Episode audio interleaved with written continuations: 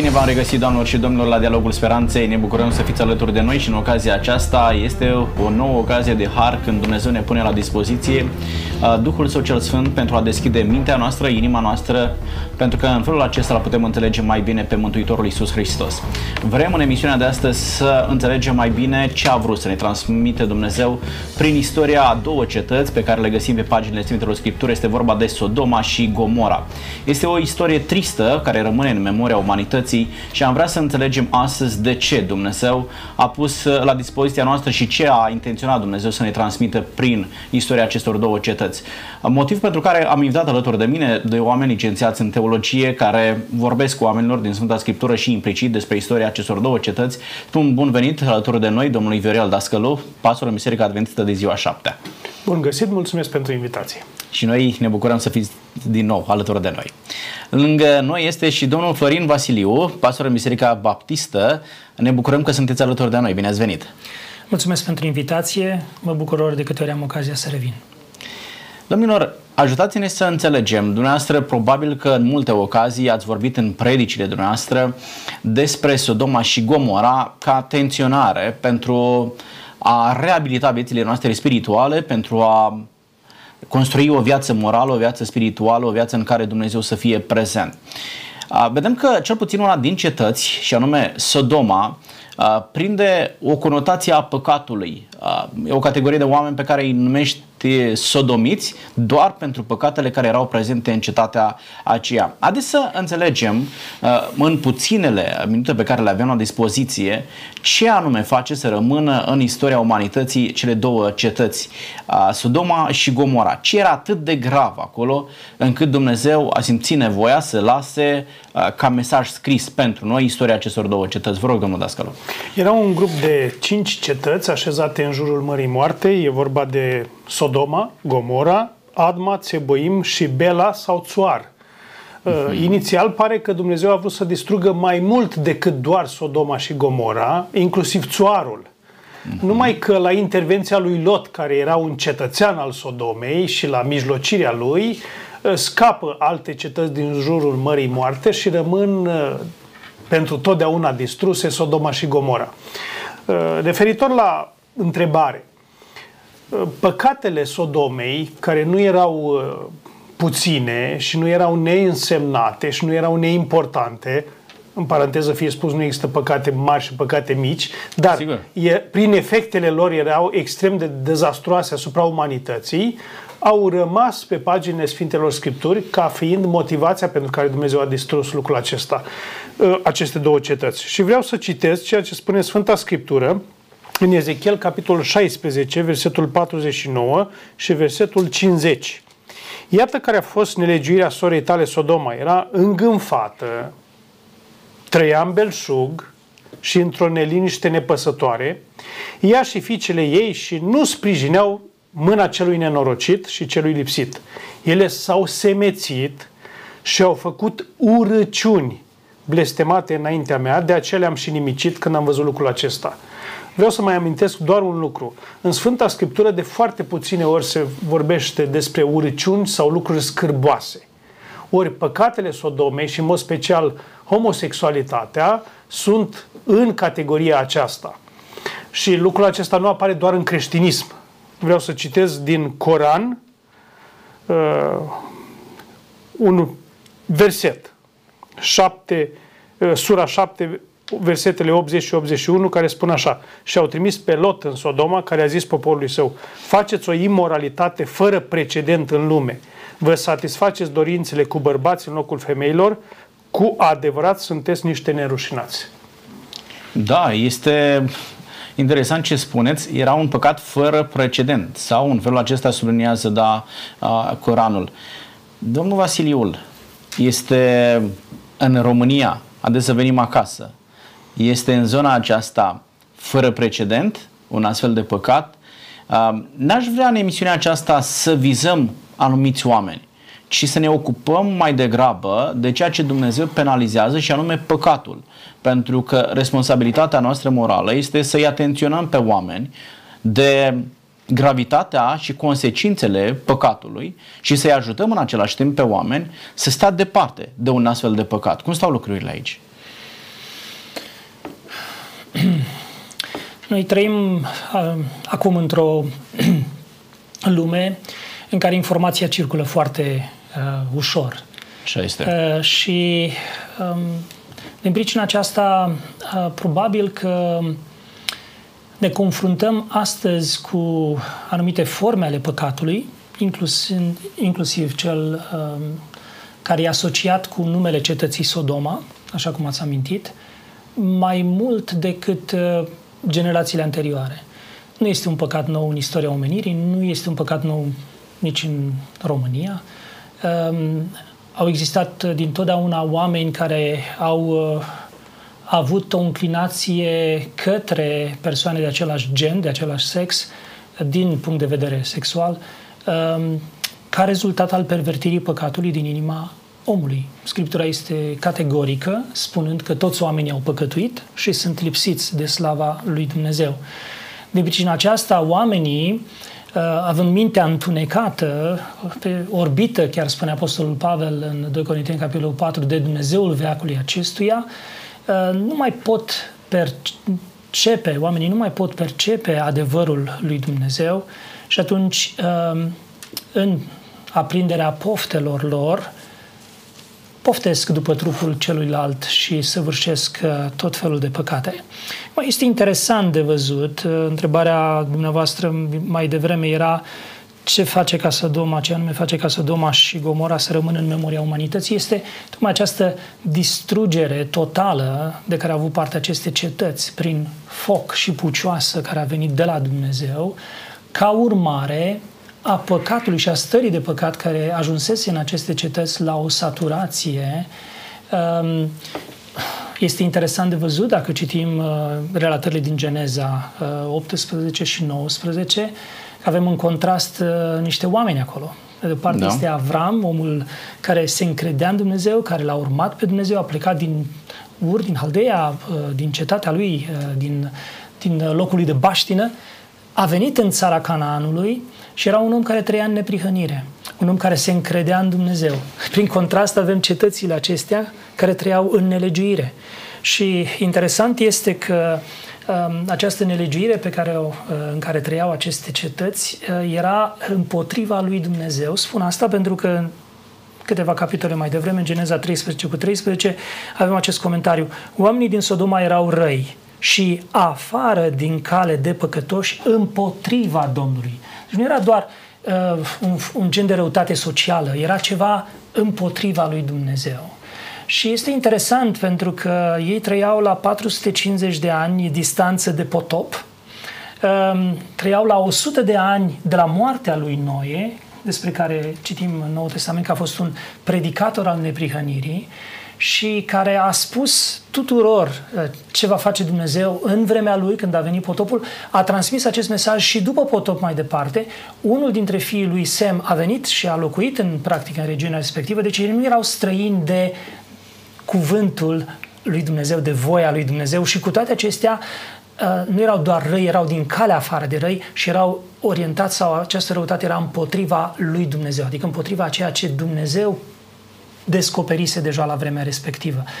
Uh, de ce uh, rămâne în memoria umanității acest, uh, acest eveniment ca fiind atât de notoriu?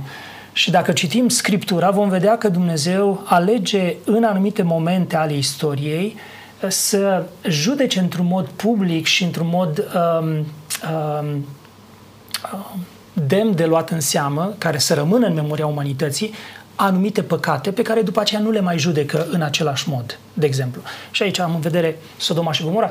Dacă venim în Noul Testament, avem în vedere, vedem pe Anania și Sati, Safira. Da. Și ce judecată teribilă a fost asupra lor și câți oameni au făcut păcatul pe care l-au făcut ei de atunci încoace. Dumnezeu marchează în istorie anumite momente le lasă în, pe paginile Scripturii și în memoria umanității ca niște semne și ca niște exemple demne de luat în seamă pentru cei care vor trăi ulterior. Sunt semnale de alarmă pe care Dumnezeu le, le trage în dreptul nostru, da? Și spune oameni buni, dacă se ajunge aici, asta se întâmplă, da? da. Uh, spuneați amândoi un lucru foarte interesant uh, și am plecat de la ideea pe care o aduce în discuție Ezechiel, da? Enumerând păcatele care erau în Sodoma, este foarte interesant că nu începe cu homosexualitatea, dar începe cu îngânfarea Da? Uh, astăzi se discută foarte mult despre această, numesc, deviație comportamentală. Da? M-ați împlinit poftele carnale cu persoane de același sex. Și oamenii, mai ales în lumea psihologiei, spun, doamne, sunt niște cauze pentru care se ajunge aici. Știu anumite abuzuri din copilărie, un anumit tip de tratament, chiar din partea părinților sau altor persoane care au intervenit în viața copilor în situații nefericite și au lăsat anumite traume în viața lor. Dar felul în care așează lucrurile aici și Ezechiel și le spune Scriptura și asta ați amintit, se pare că e un conglomerat de păcate și pe final, uh, ce citeați din, din Coran, spune, pe final vine partea aceasta rușinoasă. Întrebarea mea pentru uh, dumneavoastră este, în momentul în care uh, se adună aceste păcate, era îngânfare, nu-ți pasă de cel uh, sărac, de, de cel nenorocit, da? ești departe, întorci spatele lui Dumnezeu, se, pot aceste păcate conduce și la astfel de păcate nerușinoase da? sau rușinoase, cum le amintea Coranul, e o, o, o contribuție, să zic așa, acestor păcate? Eu aș spune că aici e vorba de un pahar al răbdării lui Dumnezeu.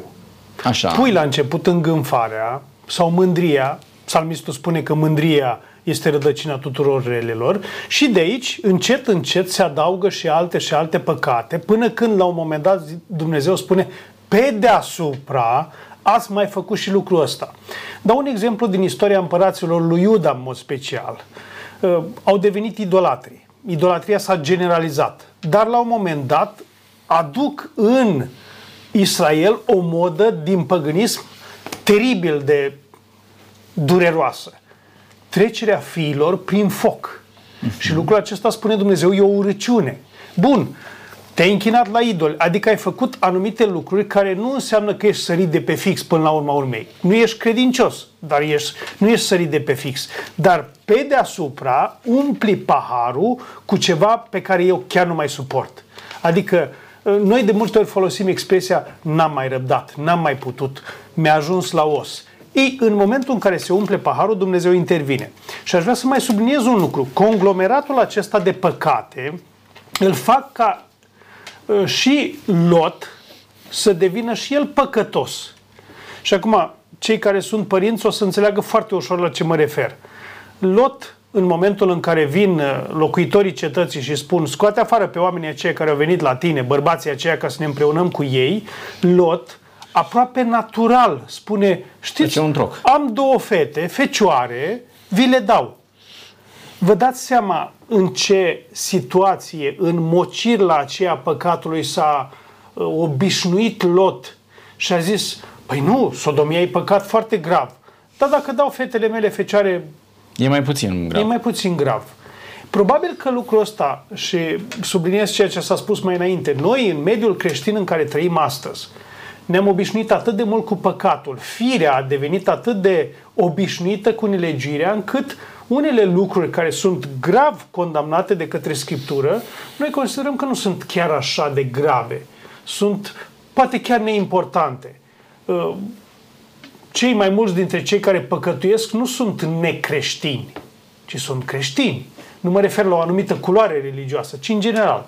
Și între creștini se vede și mai bine. Exact, exact. De aceea, Lot este și el atins de virusul păcatului nu ajunge la nivelul maxim care să umple paharul, de aceea Dumnezeu vrea să-l salveze pentru că mai găsește ceva bun în el. Spune Sfânta Scriptură că Dumnezeu, mucul care arde, care încă mai fumegă puțin măcar, nu-l va stinge. Adică totuși găsesc ceva bun în lot, vreau să-l salvez dar cetatea nu pot să o mai salvez pentru că a umplut paharul. Cum mai târziu, peste sute de ani, avea să fie judecată cetatea Ninive, în prima instanță aceasta s-a pocăit, dar în a doua instanță, după 120 de ani, pe vremea lui Naum, Ninive, pentru că n-a vrut să asculte, a fost distrusă definitiv. Mulțumesc tare mult. Domnul Vasiliu, am văzut că v-ați pregătit să spuneți ceva, dar vreau să vă întreb, uh, spunea, uh, că, spunea domnul Dascălu că s-a umplut paharul Uh, lui Dumnezeu și asta este reacția lui Dumnezeu. Dar aș vrea să subliniem care este consecința asupra noastră.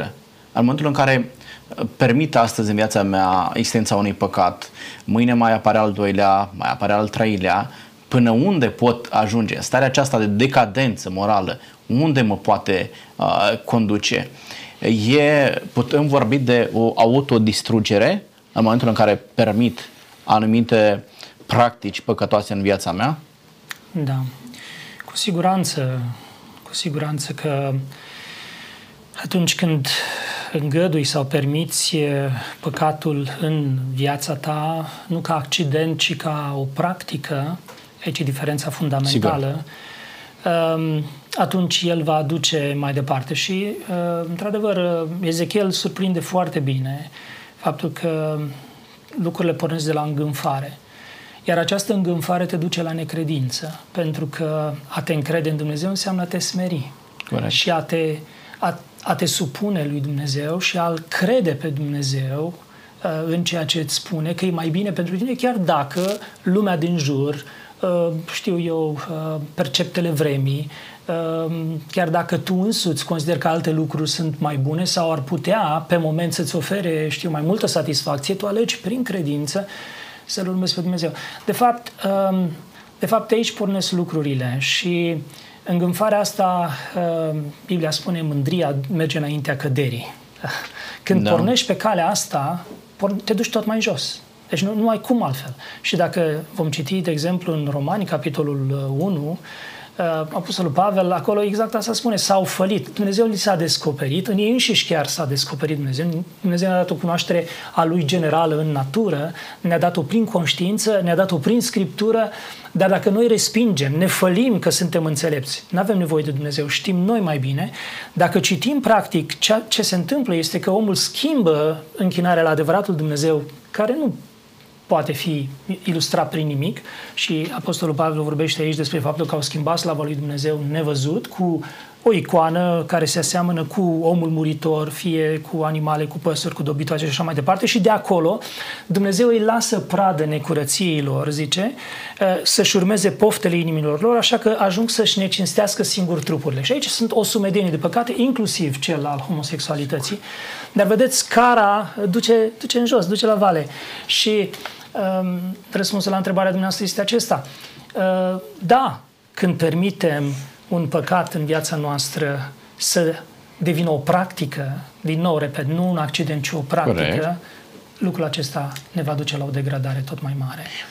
Foarte, foarte bine ați subliniat, mândria merge înaintea căderii, da? Și Ezechiel spunea, uh, începe cu îngânfarea, exact. îngânfarea da? da? Și apoi vin toate celelalte păcate, pentru că mândria nu te, te face să nu mai recunoști dependența ta de Dumnezeu. Categoric. Și când ai întors spatele lui Dumnezeu, nu poți decât să, să te duci pe o pată descendentă. Dumnezeu întotdeauna, când oamenii au ajuns la o culme a mândriei, li s-a împotrivit într-un mod uh, categoric categoric. Avem exemplul de la turnul Babel. Da, deci sigur. oamenii s-au unit și în unitatea lor, vorbind o singură limbă, s-au crezut atât de puternici încât au făcut un turn care să ajungă până la cer. Deci să ajungă până la Dumnezeu. Ori Scriptura ne spune că ăsta a fost păcatul lui Lucifer. Da, deci, Andria, el da. pur și simplu a, nu mai era nimeni mai presus decât el în toată lumea îngerilor lui Dumnezeu și singurul care era mai presus decât el era Dumnezeu. Și în momentul în care a vrut să se așeze sau să se pună pe sine mai presus, el a fost osândit. Este, este exact, exact imaginea. Știți ce mă, mă gândeam acum? Uh, am văzut multe situații în care oamenii au fost penalizați pentru greșelile pe care le-au făcut. Uh-huh. Însă n-am văzut nicio situație în care oamenii să fie penalizați pentru îngânfare, pentru mândrie. Da. da? Adică e o stare de lucru care îți distruge efectiv viața, dar nu este o formă de a o penaliza, de a o contabiliza, de a păi, o sesiza. Nu există da? îngânfometru, că da? dacă ar exista, da. Imoralitatea da. cuprinde mai multe aspecte noi de cele mai multe ori ne oprim doar la aspectul fizic al imoralității. Ori în Sfânta Scriptură poporul Israel este condamnat teribil de către Dumnezeu pentru că a curvit, termenul biblic, da. au fost imoral din punct de vedere religios. Ori mândria este o imoralitate ă, din punct de vedere spiritual, tot împotriva lui Dumnezeu. Pentru că tu te crezi pe tine Dumnezeu ă, aș putea spune într-un anumit fel, este o autosatisfacere. Când tu crezi că ești suficient și n-ai nevoie de cineva mai mare decât tine, care să te conducă, să te călăuzească, să-ți spună, să te învețe și foarte bine s-a amintit mai înainte. Nu mai sunt dispo- dispus să învăț pentru că eu cred că sunt suficient. Domnilor, uh, mă bucur de răspunsurile pe care le primesc la dumneavoastră pentru că trăim într-o societate în care păcatele acestea ajung să fie văzute ca o normalitate. Uh, mai mult decât atât, se depun eforturi consistente pentru a fi legiferate și asta îngrijorează și mai mult. Uh, măcar din uh, partea oamenilor religioși și a liderilor religioși trebuie să fie tras un semnal de alarmă cât se poate de consistent. Da, oameni buni, e o stare de păcat care ne duce la autodistrugere și lumea, practic, va ajunge să se autodistrugă. Poate că nu se va ajunge în forma aceasta, cum a fost la Sodoma și Gomorra, dar va veni o zi în care Dumnezeu va spune stop, este prea mult, nu putem merge mai departe. Am ajuns la Sodoma și Gomorra în care Dumnezeu spune ardeți cu tot ce este aici. Și acum mă întreb, Dumnezeu lovește o cetate pentru niște oameni păcătoși. Or fi fost toți păcătoși, se făceau toți vinovați de același păcat, de ce Dumnezeu uh, simte nevoia aceasta de a uh, aplica o pedapsă colectivă? Dumnezeu pedepsește în mod colectiv uh, știi, sau salvează în mod colectiv pentru că știți cum e, reversul medaliei de la, de la salvare, de la mântuire. Noi știm că cel neprihănit va trăi prin credința lui, spune Habacuc. Dumnezeu salvează în funcție de credința pe care tu o ai în mod personal, dar în momentul în care pedepsește Dumnezeu, pedepsește la nivel colectiv, dacă eu trăiesc într-un oraș, într-un sat, unde oamenii sunt păcătoși, pentru păcatul pe care l-am făcut eu, pedepsește Dumnezeu și pe ceilalți? Vă rog. Sodoma și Gomora este o reluare în micro a situației de la potop. Dumnezeu la potop și-a ales opt oameni și a spus, aceștia sunt ai mei și eu îi salvez. Dumnezeu n-a distrus tot ce însemna omenire, ci a distrus făcând o selecție. Dacă citim în Geneza, capitolul 18, Avram mijlocește înaintea îngerului Domnului care era uh-huh. Domnul Hristos și spune dacă sunt 50, nimicești tu cetatea? Și Dumnezeu spune nu, nu, dacă sunt 50, nu nimicesc. Și ajunge până în cele din urmă la 10. Probabil că Avram s-a gândit, e Lot, sunt toți copiii, ginerii, familia, deci ar fi cumva peste 10. Și Dumnezeu spune, dacă găsești 10 tu, eu îți spun sigur că nu voi distruge cetatea. Și acum, haideți să fim realiști. Câți erau curați înaintea lui Dumnezeu? Nici măcar Lot.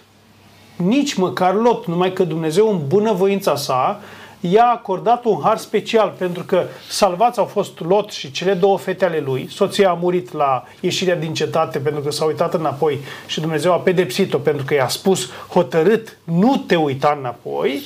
Iar cele două fete care au fost salvate au avut relații de incest cu tatăl lor. Asta demonstrează că au luat cu ele virusul păcatului.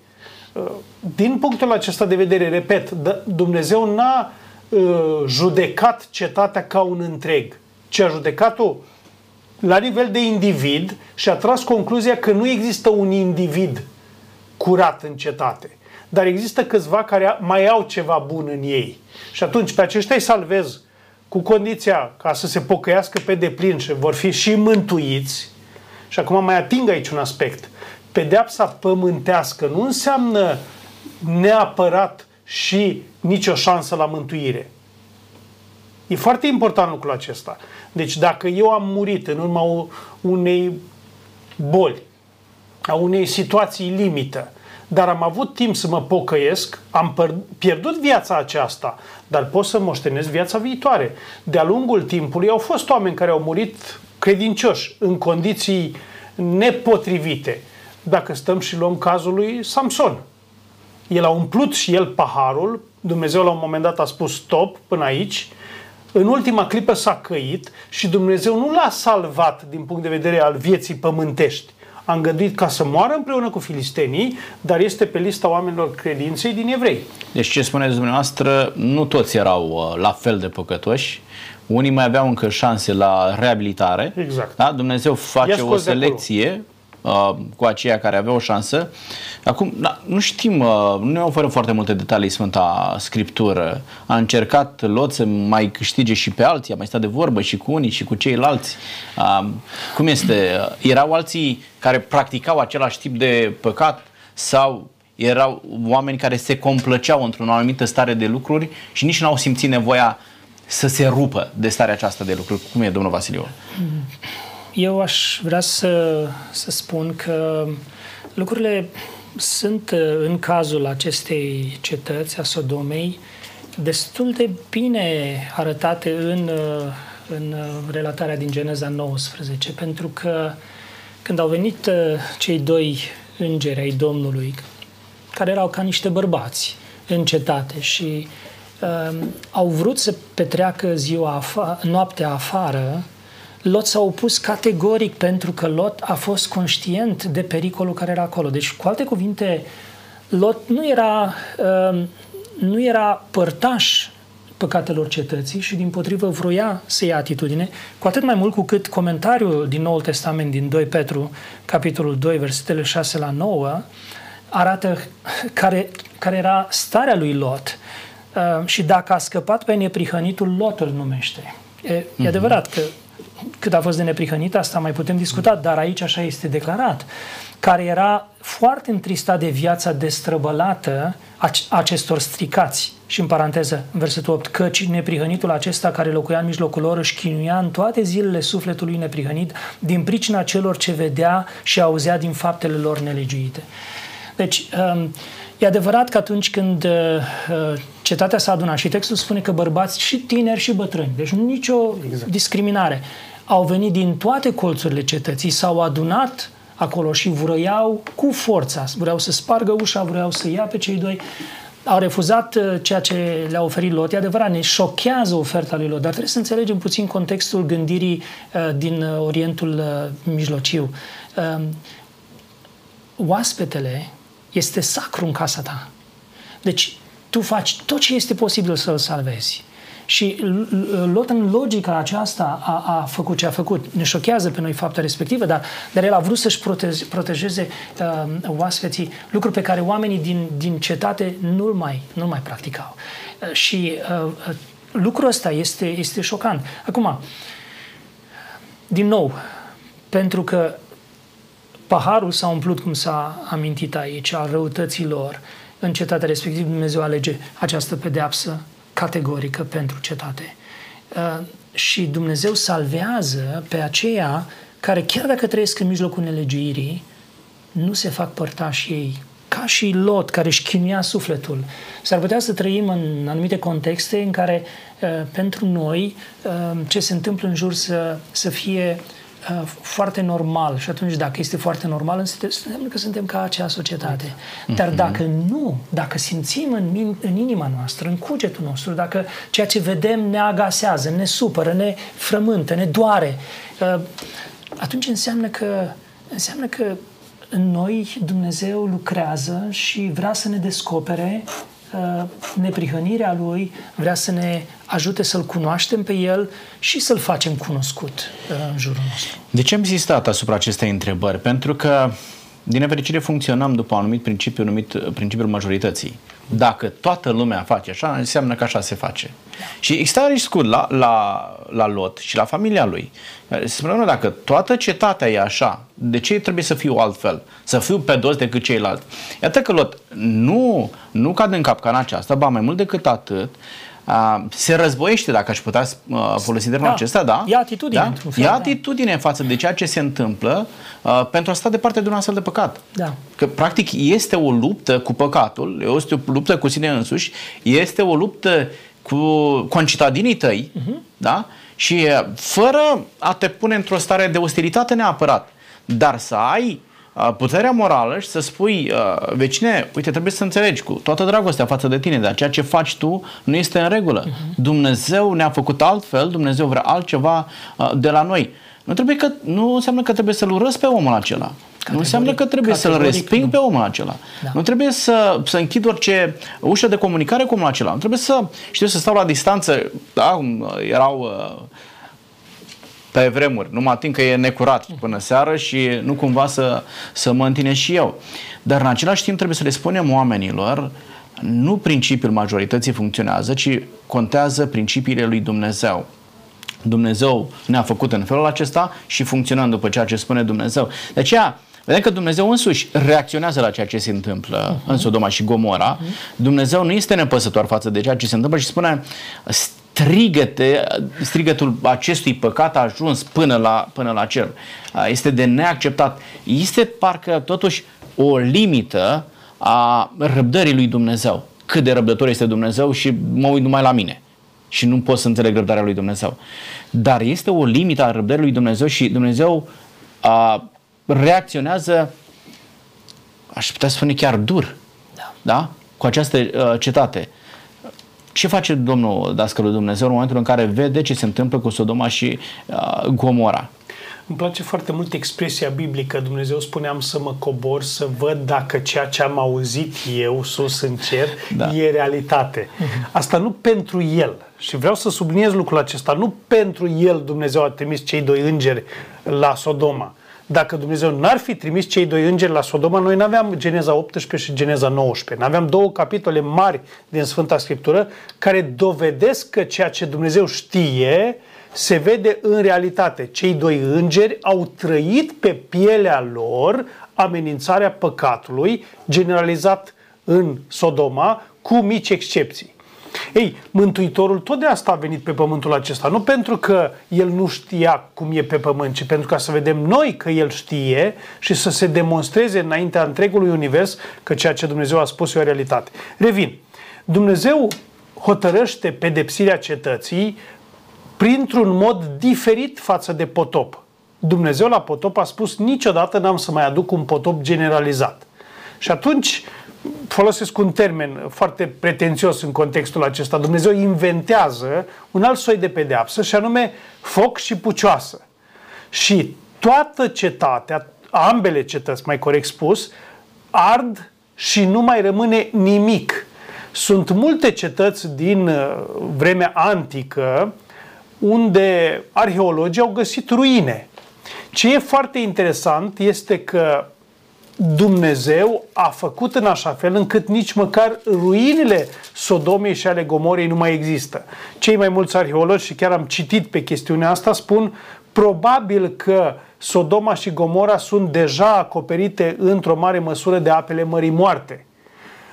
Din punctul acesta de vedere înseamnă că Dumnezeu chiar a vrut să nu mai lase nicio urmă nici măcar stâlpul de sare în care a fost prefăcută nevasta lui Lot. Putea să o prefacă într-un uh, stâlp de granit sau de bazalt care rezistă sau de diamant. Nu, Dumnezeu a făcut-o din sare pentru ca la prima ploaie să se topească. Asta, ăsta este omul fără Dumnezeu. Omul fără Dumnezeu e nimic, nu rămâne nimic, niciun fel de urmă.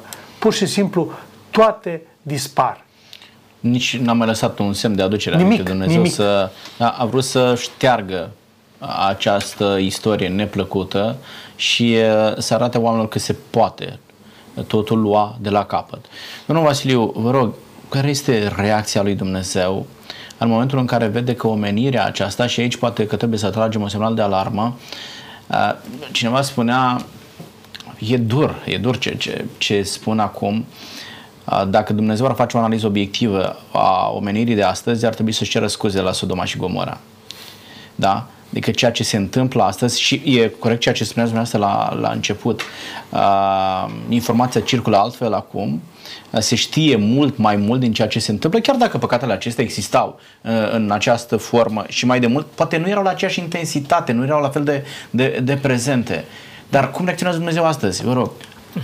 Referitor la ce a spus, promovarea uh, prin media a păcatului exact, înmulțește păcatul. Da. Pentru că uh, sunt mulți oameni care aud despre astfel de păcate, despre la care poate nu s-au gândit în mod personal sau nu au fost părtași și care încep să se gândească la ele, încep să, uh, să cocheteze cu aceste idei și, desigur, se deschid unui teritoriu în care devin foarte vulnerabili. Pentru că Scriptura ne spune foarte clar, există un vrășmaș al sufletelor noastre, noi înșine nu avem de luptat împotriva sângelui și cărnii, există diavolul cu îngerii lui care se folosește de astfel de lucruri pentru a ispiti pe oameni. Deci, eu vreau să, să spun că um, Dumnezeu, din nou, ce a făcut în acest context este uh, o pildă. Deci în 2, uh, din nou, 2 Petru, capitolul 2, versetul 6, ni se spune că dacă a osândit El, adică Dumnezeu, la peire și a prefăcut în cenușă cetățile Sodoma și Gomora, lucrul ăsta l-a făcut ca să slujească de pildă celor ce vor trăi în nelegire. Deci intervenția lui Dumnezeu este categorică, este, este clară, um, dar ea are acest, acest, uh, această putere de pildă, de exemplu. Și noi am face bine să ne uităm în istorie, să ne uităm în istoria biblică și nu numai. Există și în istoria uh, nebiblică exemple de uh, cataclisme, de intervenții uh, supranaturale uh, chiar, uh, care au acest, acest, uh, această putere de exemplu, de pildă. Să nu facem greșeala pe care amintește uh, scriitorul, uh, eseistul, filozoful uh, uh, George Santiana care spune omul uh, învață de istorie, că de fapt nu învață nimic din istorie. Deci istoria ne învață, spune el. Ca exact să Istoria ne învață că omul nu învață nimic din istorie. Uh, de aceea intervenția lui Dumnezeu este categorică. Dar, dar, din nou, aici um, avem niște oameni implicați, da? Avem, pe de o parte, cetatea uh, reprezentată de bărbații ei și tineri și bătrâni care au venit din toate părțile, deci asta arată o stare generalizată de păcat. Um, avem de partea cealaltă Lot și familia lui, inclusiv ginerii lui care uh, trăiau în acea cetate, uh, se complăceau în mentalitatea ei, poate că nu practicau acele păcate, poate, uh, dar n-au crezut că va veni o pedeapsă peste cetatea aceea, necrezând de fapt pe trimișii lui Dumnezeu, pe îngeri, și atunci asta a fost o necredință a lor. Avem pe Lot care era să-și chinuia sufletul în acea cetate și care el împreună cu soția și fiicele pleacă din cetate și avem pe, avem pe soția lui Lot care la un moment dat se întoarce și privește înapoi. Acea privire înapoi este privirea uh, de uh, cum să zic eu, de, de dor după ce era în acea cetate. Regretul de a fi salvat. Exact regret, regretul de a părăsi, de a părăsi confortul unei uh, lumi care măcar că era nelegită, era, uh, îmi plăcea, era bine acolo. Uh, Mântuitorul folosește o expresie și spune cine pune mâna pe coarnele plugului și se uită înapoi, nu este vrednic de împărăția lui Dumnezeu. Adică dacă tu ai fost chemat de Dumnezeu, dacă tu ai ascultat, dacă ai auzit, dacă ai șansa de a fi salvat, da? Și cu toate acestea, tu tânjești după lumea din care ai fost scăpat, da. lumea de păcat, uh, nu ești vrednic, spune Mântuitorul. Um, și mai avem un personaj foarte interesant, îl avem pe Avram. Avram care stă de partea cealaltă, el este neprihănit, uh, el umbră prin credință, el se smerește chiar în fața uh, nepotului său Lot, pentru că Lot ajunge în Sodoma și Gomora, pentru că la un moment dat a fost o alegere care s-a făcut între Lot și Avram. Și Avram, sigur. Uh, erau, s-au îmbogățit, sau le-au crescut turmele, au fost conflicte între, între, între păzitorii turmelor și atunci Avram zice, N-are rost să fie un conflict între noi. Uite, îți dau ție întâietatea, alege tu, uite-te în țară, alege locul în care vrei să, să, să mergi. Și Lot atunci a privit cu ochii firești, a văzut uh, cetatea, uh, valea aceea udată frumos de, de, de, de Iordan către Marea Moartă, a văzut acolo cetățile acestea bogate și a zis, acolo vreau să mă duc și acolo a mers. Ei, Avram este deoparte. Și Avram mijlocește. Și eu cred că aici este, este problema. Dumnezeu vrea să vadă ce este în inima noastră. În îndurarea Lui ne dă har, ne descoperă uh, multe lucruri. Trăim astăzi la mii de ani distanță de acest eveniment și noi îl cunoaștem pe Domnul Isus Hristos. El a venit în lumea noastră acum 2000 de ani. Um, ne-a făcut cunoscută voia lui Dumnezeu, a realizat pentru noi mântuirea prin jertfa lui de pe cruce și uh, avem această cunoștință a adevărului, avem scripturile în casele noastre, avem libertate, iată, să vorbim despre aceste lucruri și în, în mass media. Uh, cum reacționăm la mesaj? Dumnezeu asta vrea să vadă. Suntem ca mulțimea care se complace în a trăi în nelegiuire și nelegiuire amplificată care se amplifică și în care, uh, în care oamenii se vor adânci sau um, suntem ca Lot care nu dorim, măcar că trăim în mijlocul unei lumi legiuite, să ne identificăm cu ea sau suntem ca nevasta lui care privește înapoi uh, sau suntem și mai bine ca Avram care stăm și mijlocim înaintea lui Dumnezeu pentru lumea aceasta.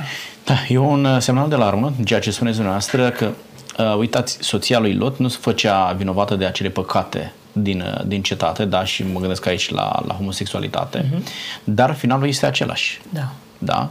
Faptul că tu chiar dacă nu faci acel păcat, dacă uh, stai deoparte, dar ești cumva de acord. Tacită. Da, ești cumva de acord E bravo, tu faci în regulă, chiar simpatizezi cumva cu atmosfera de acolo și nu vrei să te desprinzi, dar nu vrei să faci notă discordantă. Doamne, suntem la fel, fiecare cu păcatele lui, am și eu păcatele mele, hai să, să stăm în aceeași formă. E un semnal de alarmă că trebuie la un moment dat să existe o linie de demarcație între oamenii care sunt cu Dumnezeu și oamenii care sunt fără, fără Dumnezeu. Altfel, Ajungem la, e uh, interesantă expresia lui, uh, lui Iuda. Spune, au fost pedepsiți uh, cu pedepsa unui, unui foc, foc veșnic. veșnic. Da. da? Cum este uh, cu asta? Că dumneavoastră spuneați că n-a mai rămas nici stâlp de sare, nici uh, cetate, nici uh, e veșnic focul sau pedepsa. Termenul folosit aici este aionios, care înseamnă nu neapărat un lucru care durează ca fapt, în sine, ci rezultatele. Eu când pun niște lemne în foc, le ard veșnic. Adică lemnele acelea niciodată nu le voi mai putea întoarce înapoi. Dacă stăm și judecăm după contextul Scripturii, Dumnezeu profetizează în profeții mari ai Vechiului Testament, în Ieremia, că Babilonul veșnic nu va mai fi locuit. Dacă stăm și judecăm termenul, în primul rând, nici pământul în forma aceasta nu va dura veșnic, pentru că va apărea un pământ nou și un cer nou. Termenul se referă la efectele unei acțiuni. Din punctul acesta de vedere, Sodoma și Gomora pentru totdeauna au fost distruse. Nu va exista un moment în care Dumnezeu să readucă, El ca Dumnezeu să readucă la viață Sodoma și Gomora și nici vreun om nu va mai putea să refacă lucrul acesta. Chiar dacă, în paranteză fie spus, Dumnezeu pe vremea lui Iosu a spus Ierihonul va fi dărâmat și nimeni să nu-l mai construiască vreodată. Dar totuși, dacă cineva vrea să-l construiască, să plătească reconstrucția Ierihonului cu prețul celui mai tânăr fiu și porțile cu prețul celui mai în vârstă fiu. Da. Ei, Asta înseamnă că Dumnezeu spune, ce am spus eu e veșnic, e neschimbat.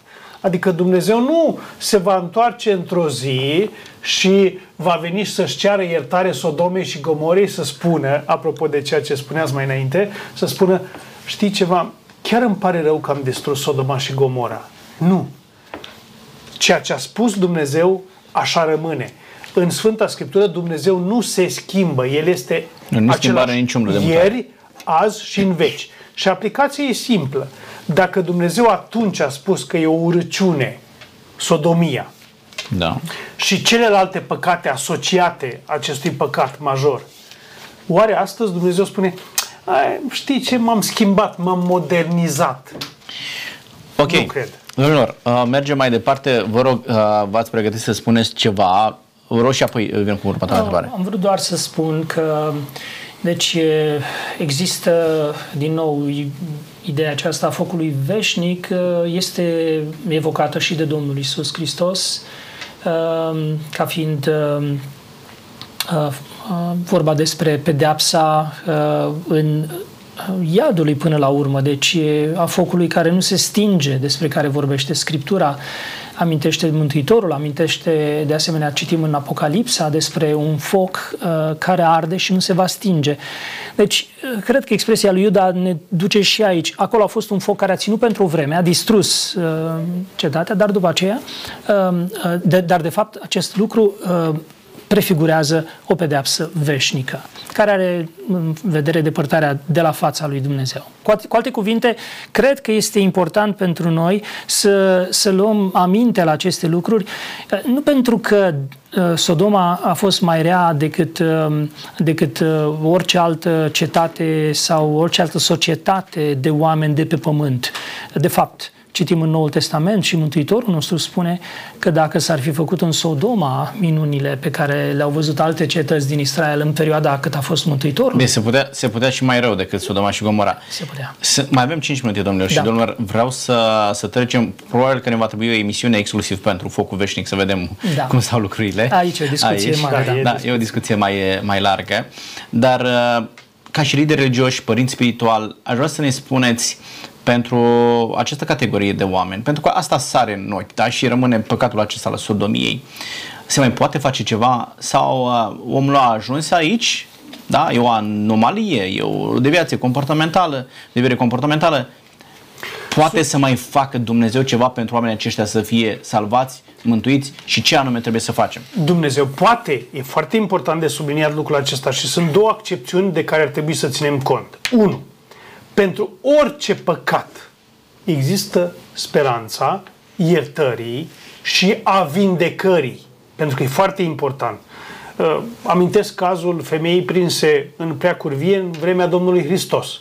A fost adusă de fața, în fața Mântuitorului și Mântuitorul, după ce identifică păcatele pârâșilor, aceștia pleacă, femeia rămâne. Și Mântuitorul o întreabă, femeie, unde sunt pârâșii tăi? Nimeni nu te-a osândit?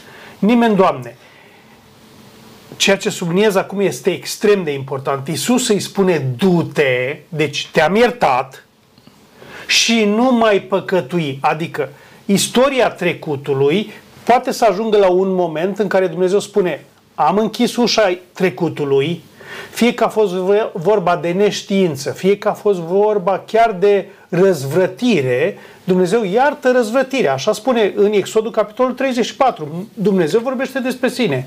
Iartă fără de legea, dar cu condiția să nu mai faci. Pentru persoanele care sunt uh, captive unui mod de gândire, nu spun doar făptași, pentru că sunt și persoane care gândesc, sunt persoane care acceptă tacit modul acesta de viață. Ar trebui să înțeleagă că Dumnezeu urăște păcatul imoralității, indiferent de formă, și în mod special îi este scârbosă sodomia. Și atunci oamenii aceștia să regrete stilul de viață pe care l-au avut sau modul de a gândi din trecut, să-și ceară iertare lui Dumnezeu și Dumnezeu poate să-i transforme în așa fel încât să nici ei să nu-și mai aducă aminte de așa ceva. Uh, domnul Dascăl a subliniat că Dumnezeu poate în ideea că și omul trebuie să facă ceva. Sigur. Da? Nu e suficient că Dumnezeu poate. Domnul Vasiliu, oamenii aceștia pot să se întoarcă la Dumnezeu? E poate o întrebare delicată și cere o anumită formă de răspuns. Amândoi sunteți pastori, mergeți, aveți bisericile dumneavoastră. Dacă în biserică intră cineva cunoscut și omul și asumă apartenența lui, uh, care este reacția membrilor din biserică? Și aici e un semnal de alarmă atât pentru cei care sunt în cauză, dar și pentru cei care sunt în biserică. Ce faci? Îl primești, nu îl primești? Cum te raportezi la un astfel de om? Cred că întrebarea dacă un astfel de om poate să fie salvat, poate să fie mântuit, este, răspunsul la această întrebare, mai bine zis, este același ca pentru orice alt om. Corect.